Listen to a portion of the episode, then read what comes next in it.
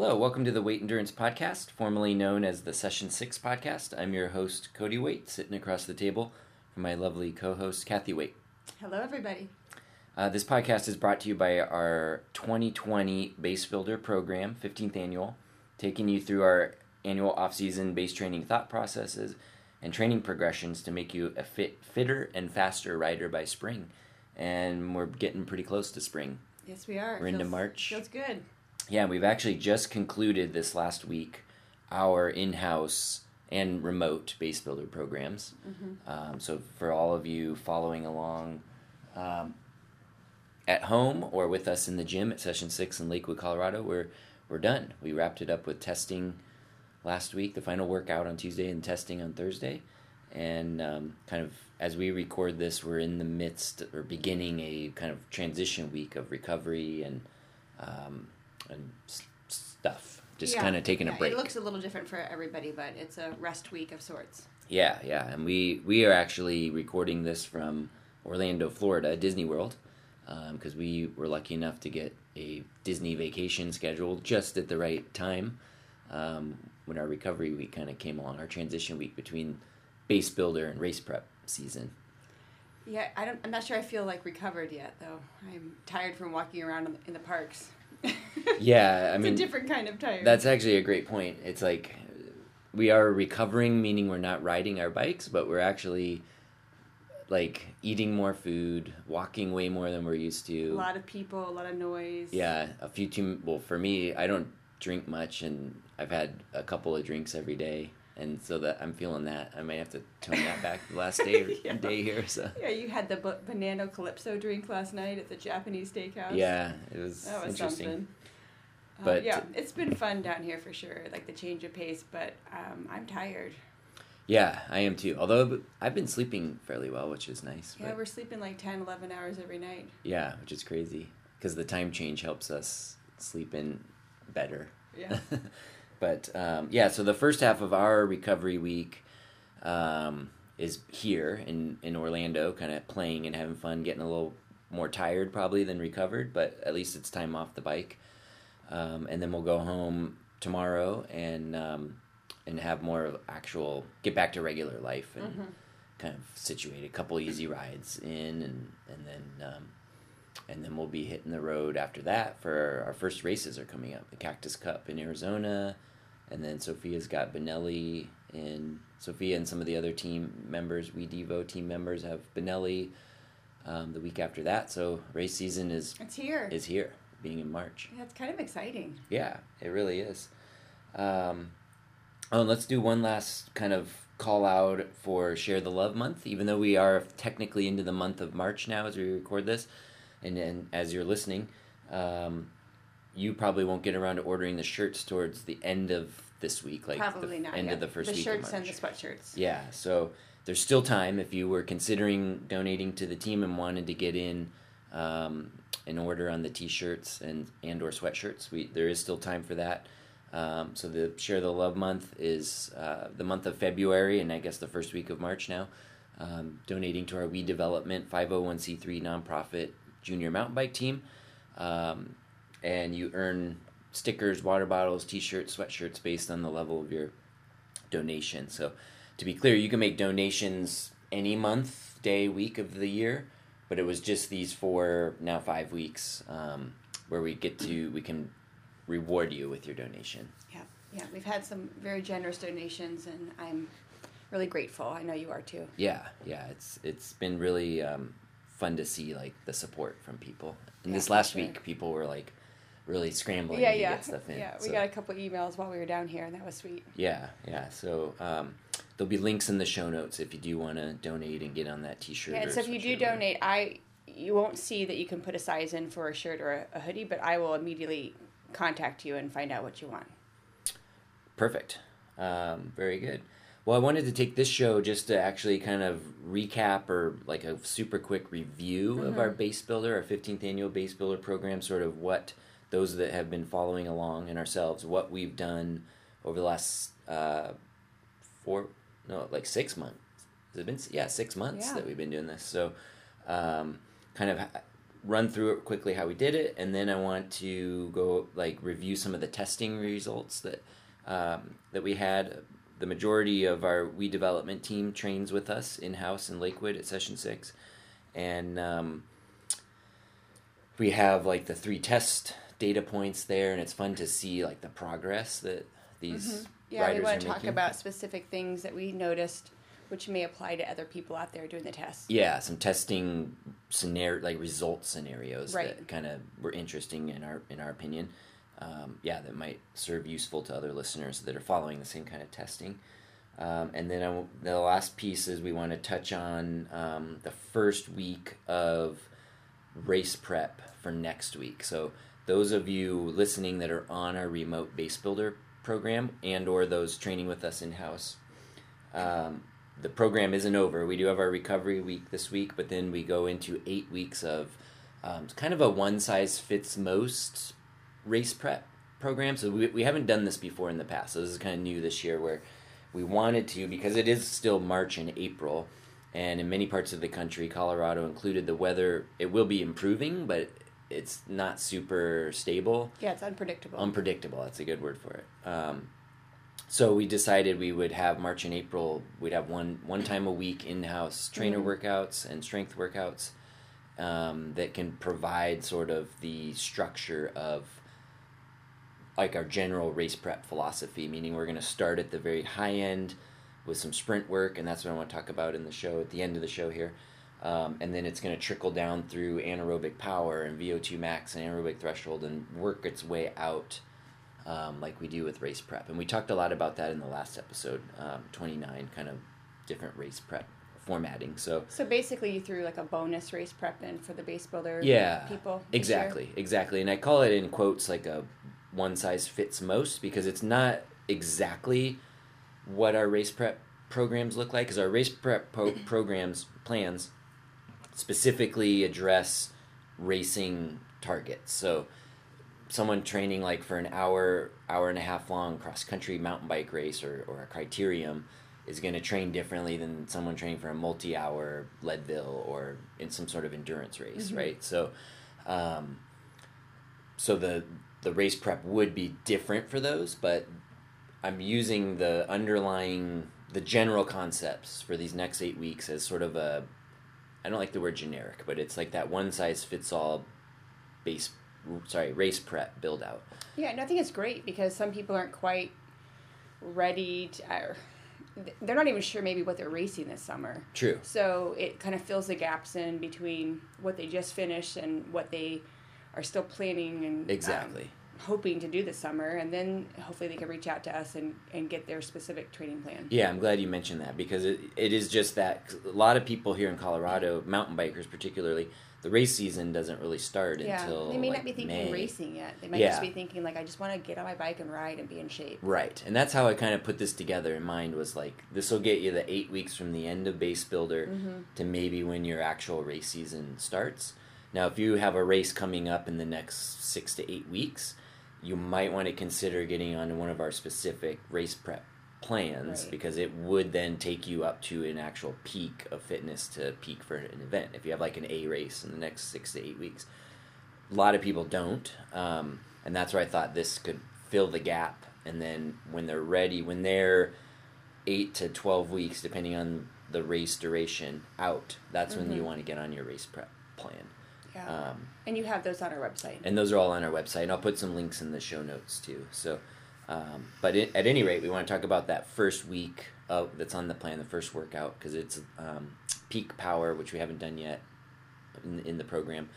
Um, really fun workouts, but we'll get to that when we get there. So, um, I think you were going to just do a quick recap of what is our base builder program for any listeners who are just joining us and don't like that phrase doesn't make sense to them. What is base builder? yeah. So don't summarize a summary, but just just try to give like a three minute recap of what Yeah, we'll keep it super what is what is the base builder. super succinct. Okay, so for 2019 to 2020 base builder, like we said previously, it's our 15th year of doing this. Um, we're proud of that. It's fun to be into that, and next year we'll do it again for our 16th season. So maybe we'll get to 20, 20 seasons and call it call it good. But um, okay, if we're gonna retire then. and then we'll retire. But Um, but yeah, so for our fifteenth one, so each year it's always been the same overall concept is held intact, but we've always changed it, like the scheduling, how many weeks, how many mm-hmm. workouts per week, um, and this year was definitely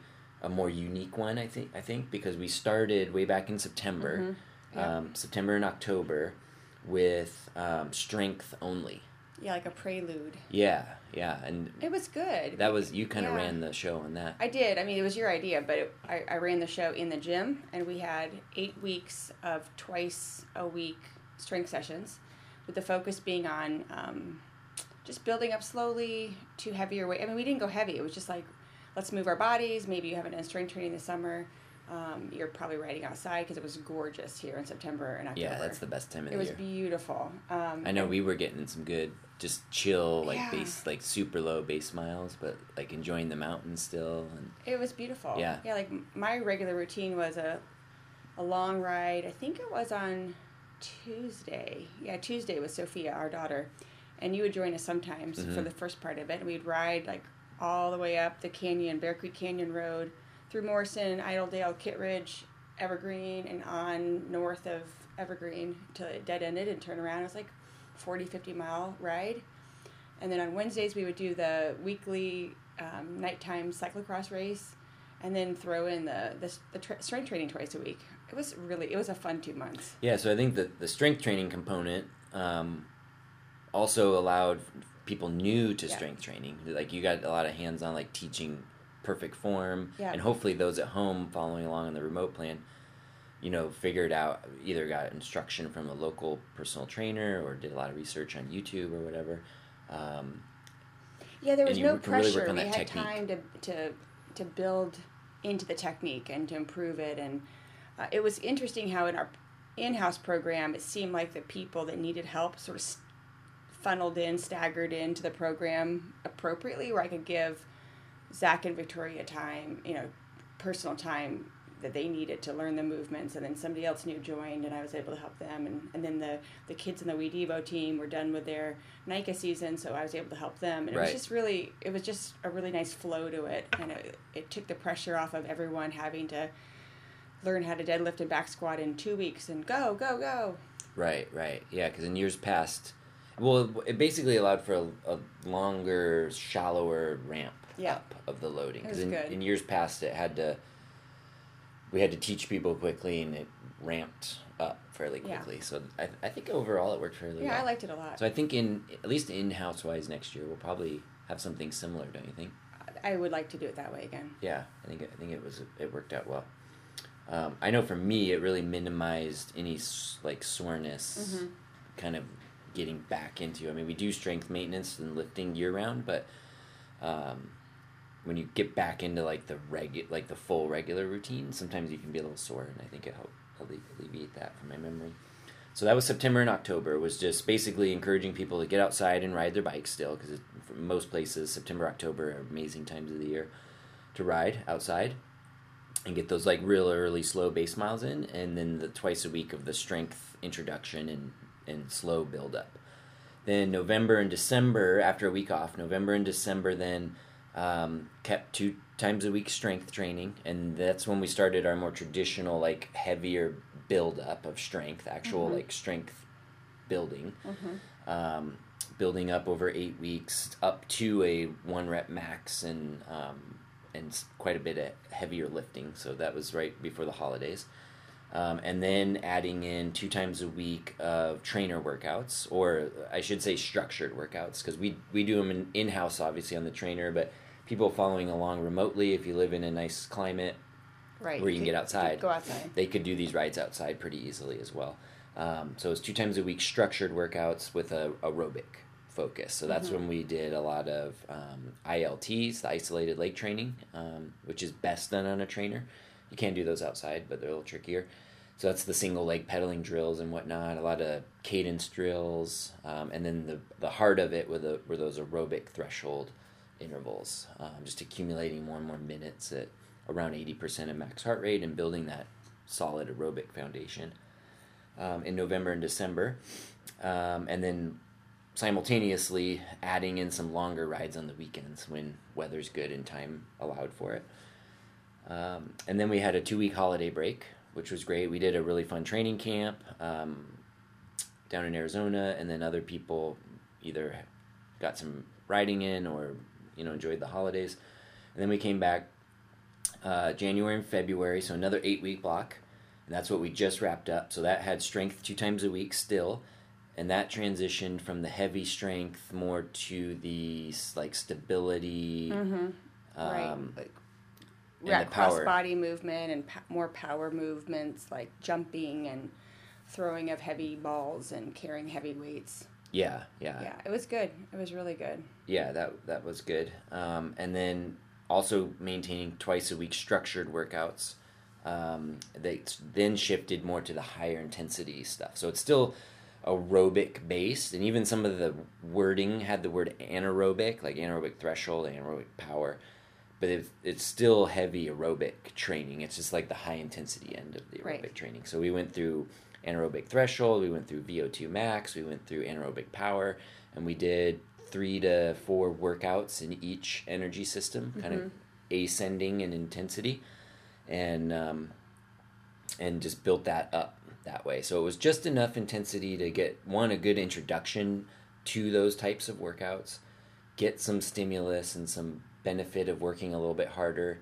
but it wasn't so much that it was like we were we weren't building too much like high intensity fitness too quickly mm-hmm. and by the time we started like kind of feeling the gains from the one energy system like let's say anaerobic threshold then we moved on to vo2 max so with only doing two weeks and three to four workouts of each energy system, we progressed very quickly through that. Um, what the idea now is when we hit the top and we get into race prep, um, now we're going to work back down and spend a little more time. And based on what events you're training for, we'll spend more time in those important energy systems that you'll rely on in, in your event. So, um, cross country racer, crit racer might spend a lot more time on VO2s. You know, uh, more sustained effort racers will do more time in anaerobic threshold, and then um, kind of the longer endurance racers will spend more time in that aerobic threshold and building more endurance for the long stuff. Right. So, um, so that's kind of how that progressed. And then also new this year, we just touched on this briefly, is March and April. We're going to add one more block. Now it's not base builder. We're done with base builder, but it's that race prep one we talked about earlier. Um, and we'll just see how that goes. We wanted to throw that in, like we said earlier, just to fill the gap and keep our, at the very least, our local people involved um, with some workouts. Yeah, stuff, as you so. said, the weather's pretty sporadic, and it yeah. could be gorgeous, but it could be nasty. So it'd be nice to still connect with people once a week in the in the gym for strength work, and once a week at the front of the house doing the the trainer program. Yeah, yeah, and I know our in house people love the kind of community camaraderie accountability. Oh, I love it too. So it, yeah, that I'm, comes with the group. I'm glad we can keep going. Yeah, me too. I think it'll be really cool. So we'll see how that works out this year, um, and then kind of one last little sales pitch going into you know next year 2020 into 2021 base builder um, we will have that we'll have more info or we'll have to figure out the exact structure dates and how it'll all work but um, if it's something you either enjoyed this year, or maybe you enjoyed hearing about it and you want to participate next year, just stay tuned. Keep listening to the podcast, and we'll have more info. It'll probably be a couple months from now until we have it finalized, but uh, we'll definitely be doing it again, and it'll more than likely start in September again mm-hmm. uh, t- of 2020. So, um, and those of you that did do it, thanks for joining us, and you know, hopefully you made some good gains, you learned something, um, and you know you're fitter and faster now that we're almost to spring. Got a couple more weeks technically, but uh, almost to spring. Good. Well, I, I think it w- all went very successfully. I'm pleased with it. No, I um, am too. I, I, think it was great. Um, just every, like you said, every year has been a little bit different. Um, but like we've done it long enough, or at least I've done it long enough with you that I, I kind of look forward to certain workouts and kind of get nervous about certain workouts. right. Um, have my favorites, and, I, and then I'm also looking forward to replicating those same workouts outdoors soon as the weather improves. Right, right.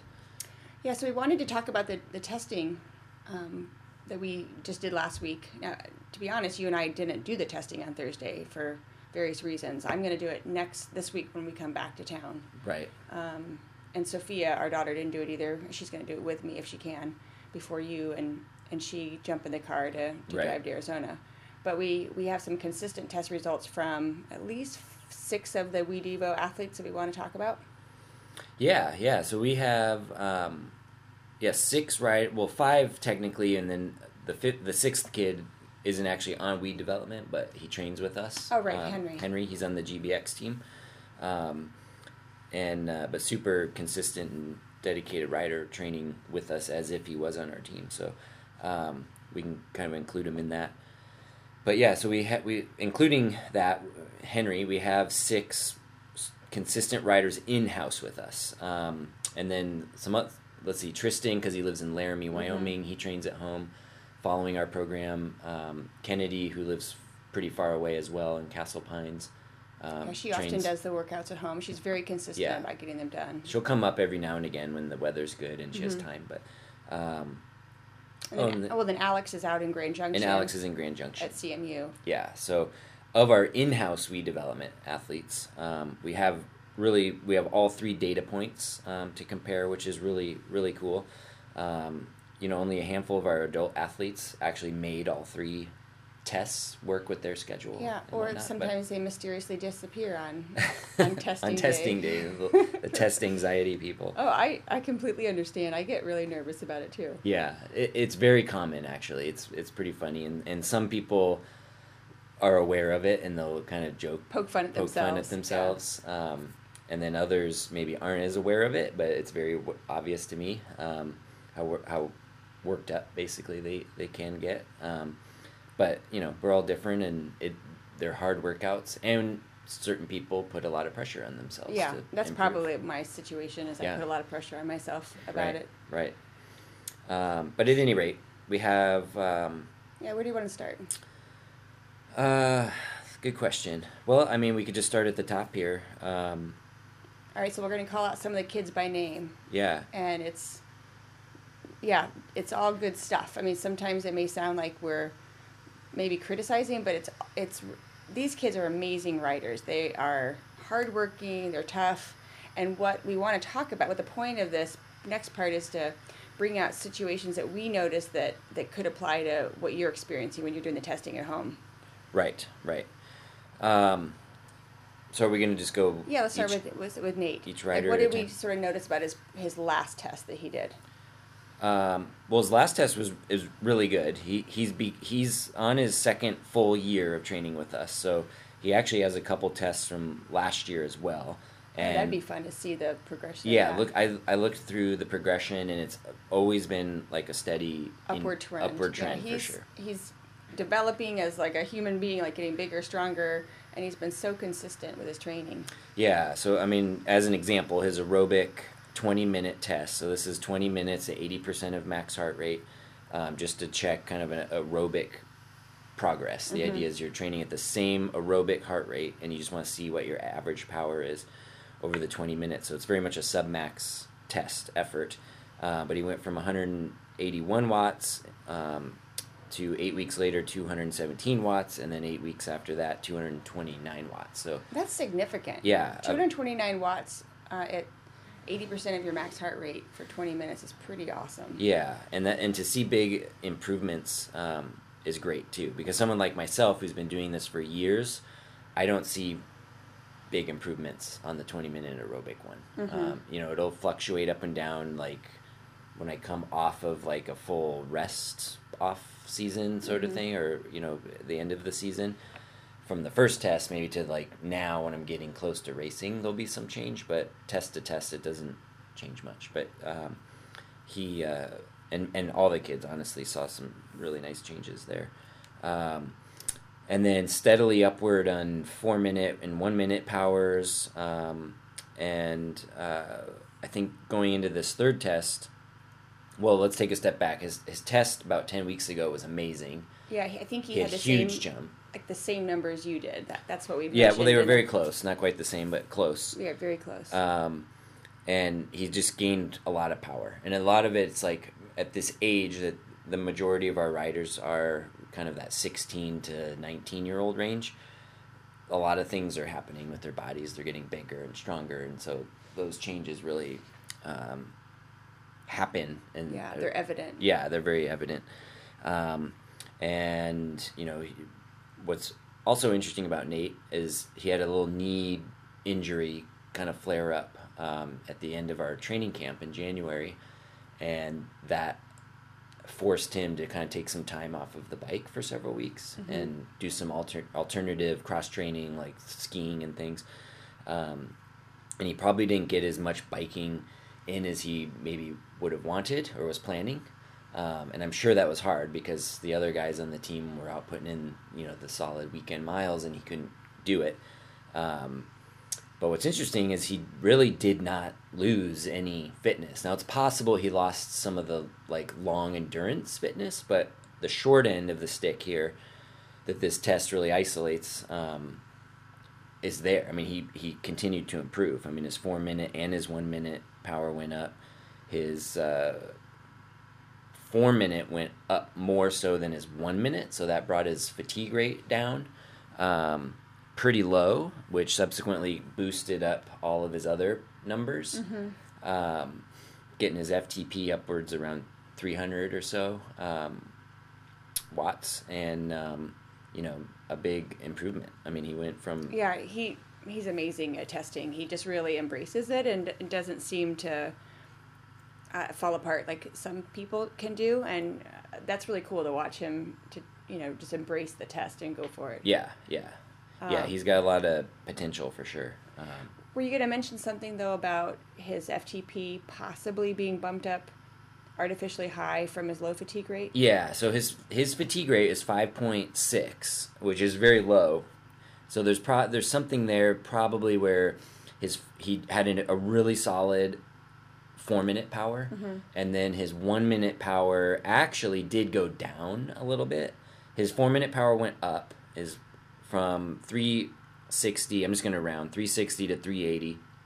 So it went up a, a, a, decent amount for four minutes, and then his one minute went down from 500 to 495, which is five watts. So you can more or less say that it stayed the same, but because his four minute went up significant, mm-hmm. 20 watts versus a negative five in the one minute, it really altered his fatigue rate from seven percent before uh, before Christmas to 5.6%.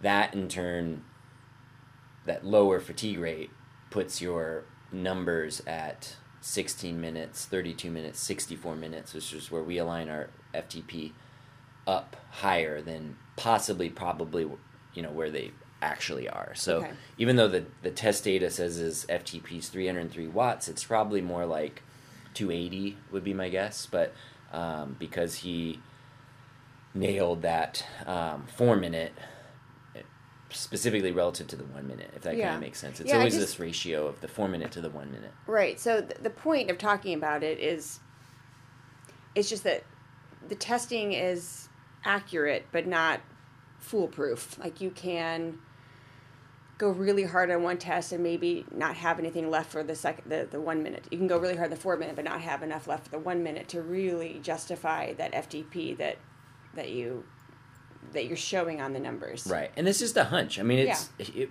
I mean, honestly, the only way to know for sure is to say go do an hour long time trial. Go find he an hour long probably would. hill and yeah, go as hard as you can and see what your power is. Um, my guess is it would be a little less than 300 watts, yeah. but we never know. I mean, he's has so much he has a lot of talent in terms of fitness inside of him so yeah he does it's just a matter of cultivating the the mental confidence, the get the fueling right, all that kind of stuff to put together some really good races. So well, I'm really happy for Nate that he, he improved. Didn't he improved thing. and he didn't lose fitness from his knee injury. Yeah, and that shows the resilience of being young and getting a lot of fitness early on yep. in the fall allowed him to back way off in training. And he did back way off. Like that was also very cool to me. Yeah. I mean, a lot of kids don't have the pa- a lot of humans, adults don't have the patience to take time off when they get injured. Right. And they keep like tweaking it or aggravating it. Yeah. Whatever the it is. And he was patient. He was very patient. And it shows that he actually didn't take a step back. In fact, he took a, a bit of a step forward. Yeah, good job, so, Nate. Um, and that's going to serve him well in the coming weeks and months of the season. So, yeah, really good job.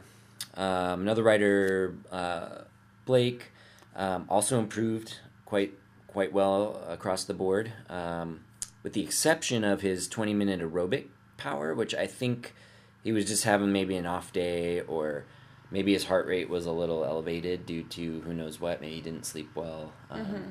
Maybe he's a little dehydrated. It could be any number of things there. But his anaerobic numbers were up. Um, fatigue rate stayed pretty consistent across all three tests, kind of in the low 7% range. Um, and he saw he actually saw his biggest jump in his one minute power, which is great. I think the strength training. Oh, good for him. And some of the high intensity yeah. stuff was paying off. Um, and um, I was proud of him because he really went for it. I mean, I think, and this Blake is an amazing rider. In fact, on a, like our weekend group rides with the what we call Wadsworth Worlds, he's the last WE Development rider or really the only WE Development rider to make the front group in many cases. Yeah, he's amazing like, at the We'll get to the to the finish. I'll look around and it's him. That's so cool. Well, everybody else got dropped. Um, now some of the others are starting to to catch up, but um, but all that said, he's a, he's a great rider, and I think he under tests, and I there's nothing good or bad or wrong about that. It's like some people are just one they're you're either better or they're at testing or some people just aren't that good at testing yeah. in fact i remember back in my days when I was about 20 or so, training with my coach Arnie in San Diego, who also coached um, Tinker Juarez, who's like a legendary yeah, for sure. mountain bike racer, and at the time Floyd Landis, also before uh, while Floyd was still a mountain bike racer. And I would ride with both of them at times, which was super cool. Well, Floyd, nobody knew who Floyd was at the time. He hadn't made it yet. That's hilarious. Um, but he was a cool guy to hang out with. And then Tinker, everyone, he was, you know, world famous. But what, what, I always found really interesting in my coach explained to me is that you can take those two riders. You had a, a young, super powerful, you know, soon to be, um, you know, amazing rider, and then other things after that in Floyd. Mm-hmm. And then you had this really well established mountain bike rider um, in Tinker. And when testing the two um, on the trainer doing various tests versus training outside, mm-hmm. is the numbers that Floyd would put out on the trainer on the ergometer like blew Tinker out of the water. Um, and then, but then you do a test, like a more of like a road time trial climb. Um, this was like Mount Palomar outside of San Diego. That now you're talking like a 40 minute long, you know, av- you know, fairly steep hill climb, and Tinker would blow Floyd out of the water. No way. Really? Yeah. Well, actually, let me take that back. I think they they were very very close on the pavement climb and then there's a climb called Nate Harrison, which climbs the same mountain, but it's the road is called Nate Harrison Grade, and it's a dirt road. Okay. That's when Tinker would blow Floyd out of the water. Really? It was really interesting because, and my coach explained it to me at the time. He's like, Tinker is just not a good test taker, especially like on the trainer. Like he can't put out any kind of power on the trainer because he never had really trained with a trainer. It wasn't really his thing. He didn't. He would never want to ride a trainer. That might be more of it than anything. Yeah, he didn't want to be on the trainer. Right, right, and so he just wasn't a good test taker on the trainer. But then when he went outside on the road, his fitness was as good, or in some cases better than mm-hmm. Floyd's, um, depending if it was dirt or road. So that I just that really sunk into my memory as a yeah. young person. Like, wow, that's really cool. Like you have these two different people two different sets of skill, you know, very equal in terms of watts per kilogram, but how that's displayed can vary. And I think that's the case with Blake. I think oh, he's yeah. not a great trainer, test I don't taker, think so, but, but then an amazing he, rider. You always come back from the Wadsworth Worlds uh, ride and brag about him, like how tough he is and yeah. how he was right there with you guys. Right. So to recap, I mean, he improved every all three of his tests, so he's making steady improvements but the, the numbers don't match to what I think he's actually mm-hmm. capable of. And so we'll I think we'll see that when we get into races that he'll finish way higher than what his test results kind of say. Well, so. this is what we were talking about earlier as we prepared for the podcast that the test results are very helpful in some ways. It, it gives you indicators of progress or maybe something's up, something's wrong, you don't feel well, but it's not the whole story. Right. It's it, they're numbers. They numbers don't tell a whole full story, um, and the there's way more to racing than just these numbers, especially in mountain bike racing. You have yeah technical still skills which are apply you know applicable pacing, pacing so nutrition the mental aspect um, i mean i'll talk about like sophia and and me sophia and i are pretty even on the trainer but sometimes my numbers are stronger than her in the in the trainer sessions and she can get kind of irritated at me mm. and let me clarify to anyone listening who doesn't know Sophia is my daughter and we're really competitive with each other which is mostly good but sometimes not so good so she can get really kind of pissy if my my numbers are better on the trainer. But I doubt very much anymore that I can beat her out on a mountain bike race because yeah. that girl is so smooth and amazing and fearless on those descents, and she's just as mentally tough as I am, maybe more. And so, yeah, the numbers here don't tell the whole story. Right, right, exactly. So that's a good takeaway. Anyone listening, you know, don't put your identity as a racer, as a person into these test results. You know, it's like that this is just a snapshot of what you could do on one day and what you're potentially capable of, but it's definitely not black and white of like you have the best watts per kilogram on this test, therefore you will win this race. It doesn't It may it mean that you would win the Zwift race. Possibly, yeah. Yeah, and that's probably it. Um, so yeah, let's talk about a few more of the kids. Yeah, so Ethan and Jack, um, there are two new recruits um, for 2020 from East High School. Um, both really good riders. Um, really good kids. Really good people. Yeah, and they're improving. I mean, again, all three tests saw huge improvements. Um, I mean, some of the notable ones were, um, I mean, their 20 minute aerobic test, which again is that submax test. Um, 20 basically went from 200 to 220 to 250. Which one, Jack or Ethan? For Ethan. Uh-huh. Um, and then Jack basically started at 200 as well, went to 240 and to 260. And That's Jack's a little bit bigger, to be fair, um, so more power. Yeah, so, so Ethan is like your body twin. Um, it's like 5'9", 5'10", 150 pounds. Jack's tall. Is he probably 6'2"? Or 3, yeah, he's Yeah, he's tall. a tall kid. Um, I don't know how much he weighs. I know he's fussing about oh, weighing 160, more. I think. Yeah. He's putting on some muscle, but you would not look at him and think you're he's too muscular. But he's having a little bit of a, a mind because he's growing. Um, a mind thing where he's worried about the weight on the scale from the muscles he's added. Um, we mentioned this in a podcast recently. He, it's fine. He's going to be fine.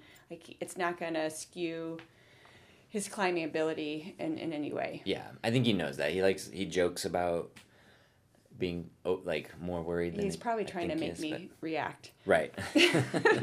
so like Ethan's like both those kids love to ride their bikes and they're steadily progressing. Um, I think we talked about this in the last um, podcast where you pushed the pace at the end of a long ride the other day and mm-hmm. you could not drop Ethan on the grapevine climb. Yeah. I mean he almost died at the top because he was so exhausted and you were you were talking, but um, these kids are really awesome. Yeah, they're they're really good. Um, excited to have them. So aerobic power numbers are up. I mean, the four minute and one minutes are up.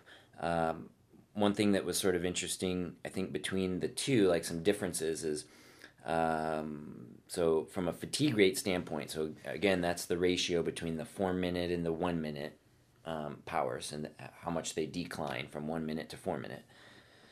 Uh, Ethan's started high at nine percent back in um, November, oh, November, when we tested, yeah. uh, like our original benchmark testing, which then gave him actually a very low calculated FTP, which I remember in the time he was very disappointed about that.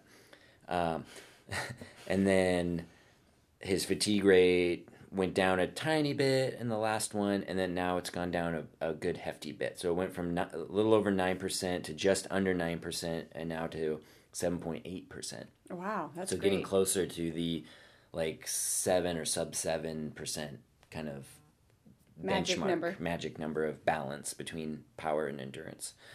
Um, so his is steadily going down. So subsequently, his his FTP went up from an estimated 212, which was definitely underestimated, to 225, which I th- still think was underestimated, to two closing on 260, which I think we're getting pretty close. In fact, he's that's probably still a little underestimated, just based on his climbing ability relative mm-hmm. to me, and we're the, essentially the same body weight and everything. So it, I think he's a little closer to me, but at any rate, it's the, what we want to see. Just the numbers are improving. Yeah. You know, regardless of what the numbers are, they're going up.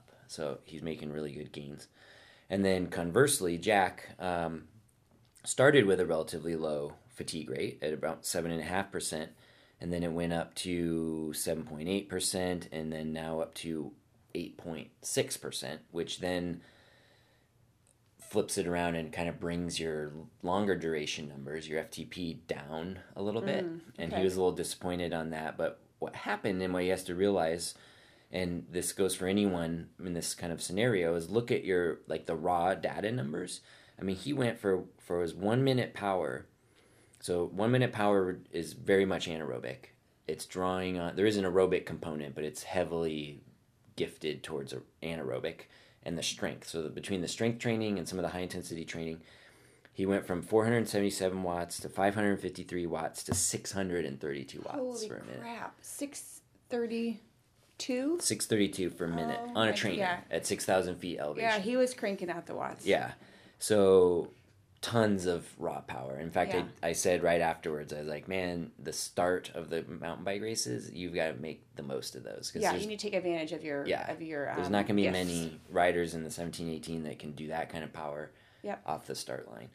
Um, so you know we're we're kind of identifying some strengths and weaknesses here, which is great. That's another reason to do all this testing.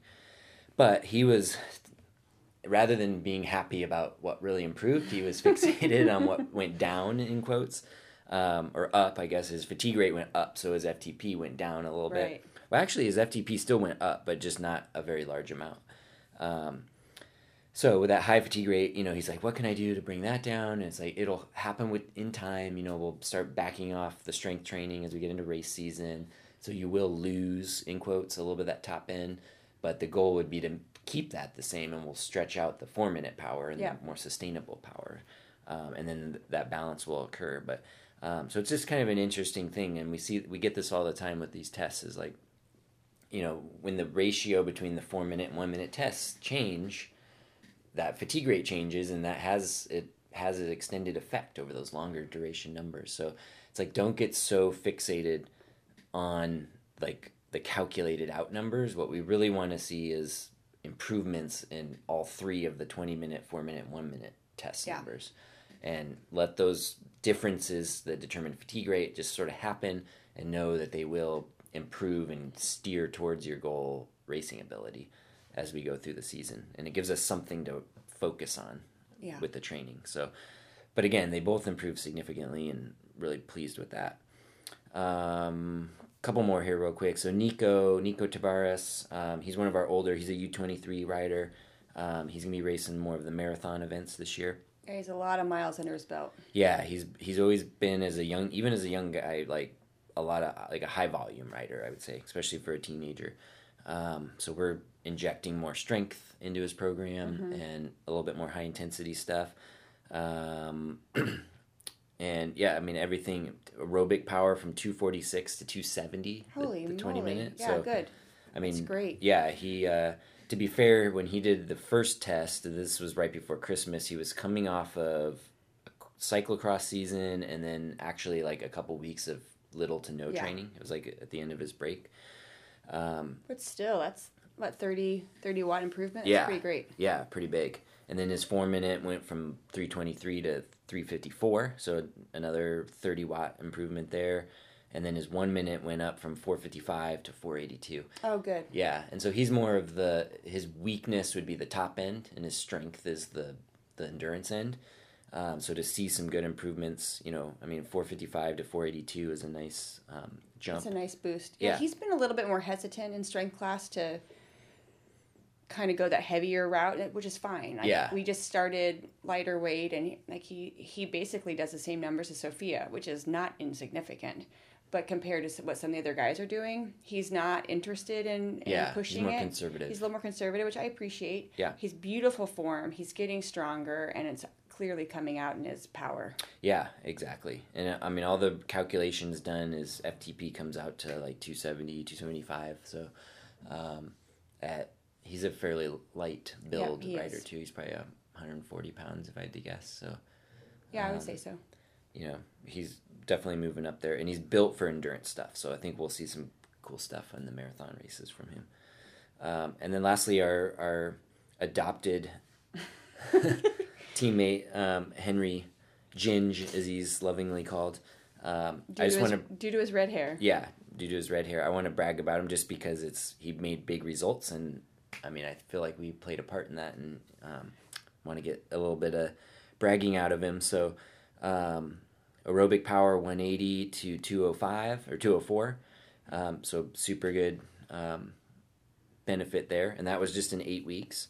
Um, four minute power 280 to 325 wow. So 45 watts over you know for that four minute test. That's huge. That's great. Yeah and then his one minute from 393 to 430 can't read my writing it's either a nine or a seven doesn't matter 437 let's say so 393 to 437 that's great i mean that's that's massive and yeah. and Henry, no offense to him, but he's a smaller build guy. Yeah, he is. He won't always be that way, but he's no, he's really small right now. Yeah, smaller. he's younger. He's our sophomore. Um, but he, we got to do six weeks of strength training with him, and his muscles are ripped. He's just smaller build. Right, right, and he will definitely fill out because he's the youngest of all the guys too. Um, but all the equations calculated, his FTP comes out to like 250, and that's he probably amazing. weighs. Oh, he's probably 125. Yeah, at the most. I mean that that's insane. Uh, so a lot of potential there Good too. Good job, Henry. Now keep in mind, Henry, like Jack, because you guys are buddies. Like you, you will eventually fill out, and then it skews your like watts per kg. Yeah, don't freak out. But don't freak out. Yeah, and make the most of those watts per kg. Now, yeah, go do some hill climbs and win them. Um, yeah, so I mean, everyone in house there, like made some really nice improvements. Um, yeah, and hopefully we can brag about some of the, of the other riders when we get their results in. Yeah, well, I remember a couple I don't have the full complete data, but like Victoria at our noon class um, made some massive improvements too. I mean, her 20 minute went from 150 at the beginning of the base builder to uh, 180. That's great. Um, and we're talking about a Ironman triathlete who's been well versed. Yeah, yeah, has been doing this for a while and making some good improvements. Her four minute power, 170 to 223. Good for her. Another huge one. One minute power, 240 to 301. Yes. Um, yeah, I knew she was not quite sure how to do the test at first, so it's nice to see that she was figuring it out. Yeah, and seeing some gains on the high end, that yeah. high intensity end, where triathletes often ignore or don't make the most of that. And then subsequently, too, even with those increases, her fatigue rate did a big 180 from 7.5% to just under 6%. Good for her. So all her numbers go up. When, yeah, and she's a happens, busy lady. So. She's got little kids and she's a lawyer and works a lot of hours. Yeah, absolutely. Good job, Victoria. And then Chris and Bill from the noon class made a lot of really solid improvements as well. Um, I don't want to neglect anyone. I'm just kind of running through some highlights. I know I remember Ruben. Well, actually, two two more shouts out, and then we'll call it good. Ruben in the 615 class um, was making some solid. He was a little too conservative in his four minute test. Okay.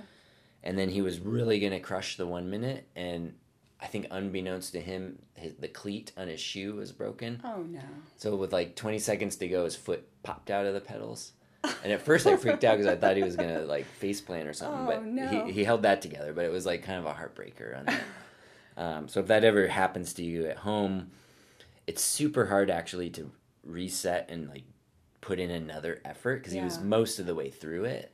And so we just decided to bag yeah, it. Yeah, like, I can see why. I was watching his power and it was like well over 400 and you know we could kind of like roughly estimate what sure. it was going to end up being at um, but it's always nice and disappointing to not get the the complete accurate data. Yeah i felt that way one time when i accidentally stopped like three seconds early and because that skews your one minute results. I'm oh like, yeah. God what was my problem? Yeah you gotta go all the way to the end. And then one last little shout out um, melissa tank also in the 615 class um, she's one of those like, and she'll openly admit it, like high test anxiety. Oh yeah, people. Who, yeah, we we joke with each other about it. Yeah, but she nailed it. She did. I think it was the first time she like paced oh, perfectly. fantastic. Yeah, and and subsequently saw some nice results. But shout out to her just for like having learned from her past mistakes yeah, okay. and pacing. I'll have to give her a text. Being patient and positive and and yeah, and staying positive in the moment because it's like if you don't like something, it's easy to be like I don't want to do this yeah. and kind of give up. But she didn't, and okay, I'm really happy to hear that. Results, yeah. So, but all in all, I mean, in all the classes, everyone um, did really really well, and I mean, it, it everything was a success. So good. Yeah. All right. If you um, are listening and want to send in any emails in with your test stories or your test results, feel free to do so. Yeah. Um, how do they do that, Cody? Yeah, they can send us emails, um, Cody at teamwaite.com or Kathy at teamwaite.com. Um, or you can jump on the forum, share info, uh, ask questions, and other people can chime in as well. Uh, but yeah, we love to hear people's results, mm-hmm. success stories, or failures, or whatever. And um, and and also any kind of questions. So um, that all works great.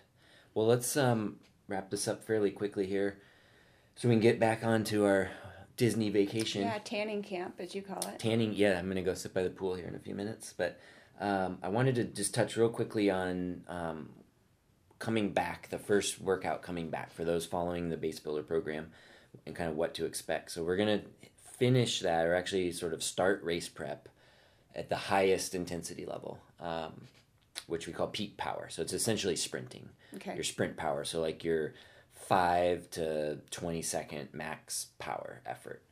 Um, this is we don't do a lot of time training mm-hmm. peak power um, because it, most endurance events, the sprint at the end um, the the race is decided well before the sprint at the end, um, and depending on the rider's characteristics or strengths and weaknesses, you know, are they going to rely on that sprint at the mm-hmm. end? Sometimes yes. Are they going to do anything at all costs to avoid the sprint at the end? like, like you, in my case, yeah.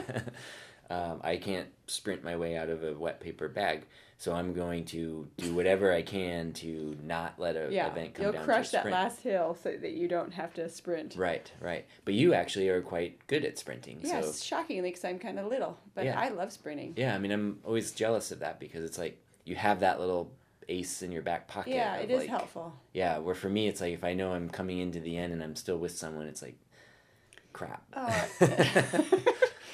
Yeah, Sophia showed she had some sprinting ability at the short track championship last year in Winter Park, and when, when she out sprinted a girl at the end for the victory. Yeah, that was yeah. really cool. Yeah, that was really cool. It's my girl. Yeah. So why is it important? I mean, maybe the obvious is if you're not good at it, um, maybe it will help you. I, will be honest, I don't think it actually does a whole lot, um, just from my own anecdotal experience. Um, but it's also it is also a piece of that like metabolic puzzle of of it's the top end on bike energy system that we use. So I think it is important to touch on it a little bit. Now, if you're going to be racing criteriums, for example, um, you might want to touch more on right. it. It becomes more important, and it's there's more of it in that race prep plan, for example. Well, here's why you might want to train this. I just had this yeah. thought as you were talking.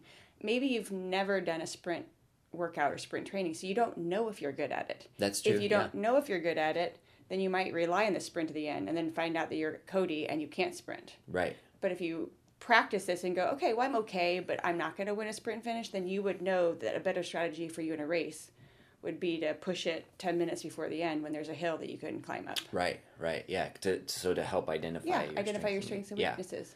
Yeah. So in general, people that have really high one minute powers, especially relative to their four minutes, mm-hmm. a little mm-hmm. higher fatigue rate, it generally means they're probably better at the sprinting. Oh, so I don't want to sprint finish with Mia Asseltine.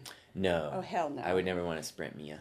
yeah, she, she's so powerful. Yeah. Um, so, but yeah, all jokes aside, it is um, it is still important to mm-hmm. touch on it and it's actually fun to touch on it and another way to touch on it without doing a like a, a, a, workout solely dedicated to it and my coach back in the day when i was road racing would have us do this a lot is at the end of our long rides mm-hmm. is we would do you know five or six sprint efforts just because it, it was very race like you're on as you were legs. finishing yeah as race. we were we yeah. were actually ride, in the yeah. cool down like just cruising oh, back really? through town um, this was pardon me, this was in San Diego, and you'd have to always ride an hour or so out of town yeah. slowly through the city streets to get out where you did the ride, and then you'd ride your hour slowly back through. But the ride back through kind of wound through these little hilly neighborhoods and okay. stuff, and um, and everyone in the group kind of knew like this is this hill. If you want to oh, sprint, oh, right. you can sprint up like this from hill. this from the bottom of this hill, the top of this yeah. hill, it would be a 15 second sprint. Right, and I always hated doing these, but my coach would always want me to do them, so I would humor him and do them sometimes, but because I, I, hated him because I'd always get my butt kicked. uh, and um, but so that's a way you can incorporate some sprint training into your yeah. rides without doing a dedicated workout. But I like to also dedicate a few workouts a year at least. Well, it's um, like in um, running the fartlek workouts. The same idea. Mm-hmm. You're just running along at a good, a good, a decent pace, and you say, okay, from that tree to that fence post, you're, you're going to sprint. For it. Yeah. yeah. Okay. Um, yeah, exactly. Same kind of thing. So, um, so how we're going to do it real quickly, those following um, our remote plan is I like to have these workouts have three sets of sprints, three sets of four sprints.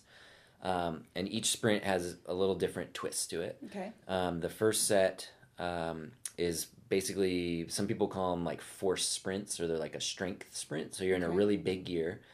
Um, you're starting from kind of like a soft pedal, slow cadence in this really big gear. So big chain ring, one of your smaller cogs. Um, and you can do these outside as well as on the trainer. And then you basically go from, you know, 20 RPM or whatever to as much RPM as you can get over the course of about um, 20 seconds or so. So you might get up to, you might crack 100 RPM. Depends if you're going up a slight hill, down. I would suggest actually down a slight grade if you're outside, or just kind of like a no slope if you're on the slope mode on the trainer. And um, so it's just a very big muscular effort. So you're going to be pushing and pulling on the bars, standing up. Um, you're going to, you know, lots of muscular recruitment on okay. that. Um, and then you'll sit down. I think it's for two minutes and forty seconds, so really long recovery. Mm, and right. you, you can shift to an easier gear and just noodle along and get fully recovered essentially. Before that, so you do four of those, and there's a little extra recovery between sets, and then the second set um, then goes to more of a medium size gear, a little shorter sprint. So um, in most cases, it's small chain ring and kind of medium cog in the back.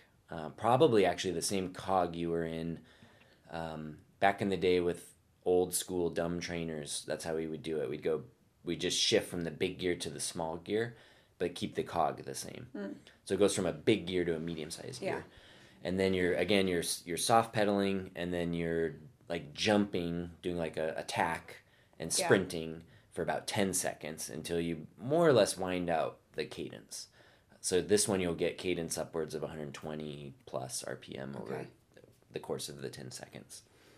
Um, and then you have a minute and 50 seconds to recover from those. Not quite as muscularly demanding, but it's your your heart rate gets fairly high, even though it's short. Um, not terribly high, but somewhat high and power is a good amount. You you know a good rider will hit a thousand watts or whatever on, on these. Um, um, and then a little, so you do four of those. Then the last set, you take it another step further, where you that now shift into like your easiest gear um, on the trainer, and one of your easier gears if you're doing this outside. Um, and this one is more about like a leg cadence sprint. Right. And so these ones in house in the in on the trainers, what we do is have people come to a complete stop, and you're in your small chain ring and probably your biggest cog or maybe second from biggest cog, and you're going to go from a dead stop to jumping out of the saddle, a super quick sprint with the idea of trying to get your cadence from zero to like 140 as quickly as you can. Mm-hmm, mm-hmm. And that usually is between three and five seconds. Without falling off the trainer. Without falling off the trainer, right. Yeah. and the Wahoo KICKRs are the most stable, by the way, because we have had people fall off the trainer, old school training. Um, but um, yeah, so it's all about just like the snap of leg speed. Right. So there's very little um, overall like force being applied, although there's a large amount of torque going from zero RPM to a very high RPM in like a couple of pedal strokes. It's amazing how much torque there actually is. Yeah.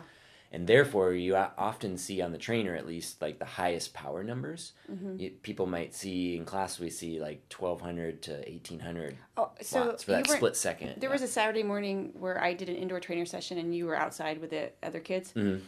and um, kind of had like some you know free time these intervals you could, you could do what you wanted with some of these intervals mm-hmm. and nate decided to do some do sprints. Some. Okay. And Deb Preller in class, who's an and incredible sprinter. Track, Isn't she a world track national champion? A national yeah. champion for track.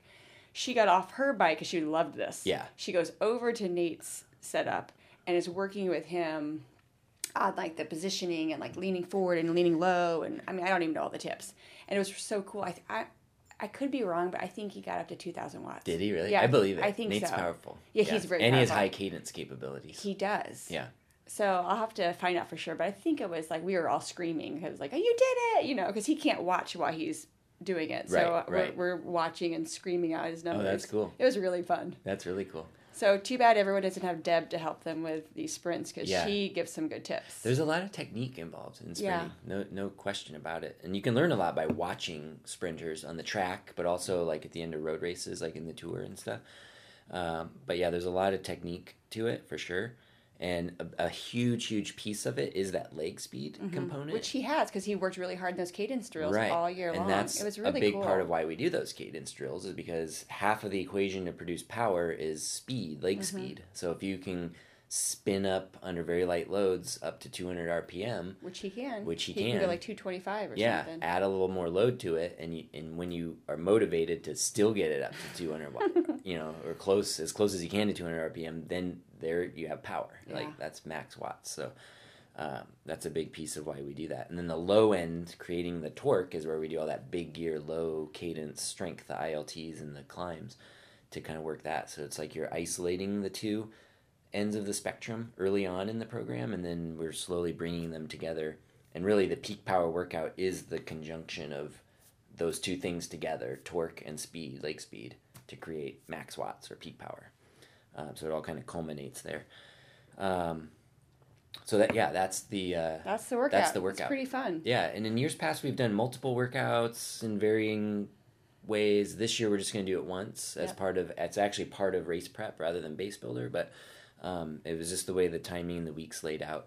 Um, but if you are following the remote program, um, there are eight more weeks of workouts on your calendar for you to choose from um, and follow, and then some suggestions for the weekends because some people will be racing, some people will be riding outdoors long, some people are riding indoors, and you can kind of mix and match and choose your own adventure. And there's some instructions on how to do that on the weekends. Um, and same for the in-house stuff. We'll just do the structure workout on Tuesdays and strength training maintenance on Wednesday, um, and that's kind of how it'll proceed. So um, yeah, if you are interested in more of a specific race prep plan, um, you can definitely go onto our website, and I'll put the links in the show notes. But under the stock training plans, uh, we have specific mountain bike plans, road, fondo, gravel uh, plans for race prep. Uh, Triathlon plans. triathlon plans, Xterra plans. Um, they're all very affordable, and you'll if you've done base builder in particular, it's very easy to follow because a lot of the workouts are very similar. It's just sort of the order of them, and maybe the number of sets of intervals and things change a little bit. Um, but it, it piggybacks off the base builder perfectly. But even if you didn't do base builder, you could jump in. If you have base, you can then jump into a race prep plan too. and does that any problem discount code still apply for our listeners? for the base builder. We have the yeah the race prep plans are actually very Affordable, competitive, yeah. competitively affordable. Yeah, they're they're not expensive. Well, I suppose people can still buy base builder if And- they're yeah. like in a different situation. They're getting ready for cyclocross this Right. fall. Oh yeah, exactly. Per- Okay. Great example for that. Um, and then lastly, not to make this too big of a commercial, but we also have our um, custom plans too. So if you are getting into your race season and it's complicated with multiple races, you know, we talked way way back in the podcast series about you know A, B, and C races, and if those are starting to come up, you know how to organize your race prep around races um, is important, and that's where our custom plans can come into play too. So we have a couple different options on that, as low as twenty bucks a week up to forty bucks a week, and depending on how long the plan you need, and um, get you going there. So I'll put links in the show notes there, just so you can keep going off of your base builder and Yep. make them It can be overwhelming too, so it's nice to have some guidance. Yeah, and with those custom plans, there's some consultations included, um, some you know, depending on what level you go with and that kind of stuff. So check those out if if you're interested. Um, cool. I think we should wrap it up and hit the yeah, pool. Mickey Mouse is waiting. Yeah, Mickey I mean the pool. The pool. no, we are going to go to Magic Kingdom later tonight. yes. Cody's so excited to see Mickey Mouse. Yes, I am really excited. and thanks, shout out to my mom for treating us with this yeah, special, we've been spoiled with special event. delicious dinners. kid free. We're just here. Yeah, I miss the girls. Actually, I miss my puppies. You miss the dogs more than the kids. No, it's been good though. um, at any rate, we'll keep the, the show going um, as we get into racing season. Um, the show we're going to try to keep a weekly show going and talk more about we, uh, base builder's over so we'll be less like technical and specific there and just hopefully we'll work towards providing more tips for racing and yeah and answering questions so keep the questions coming keep the comments coming.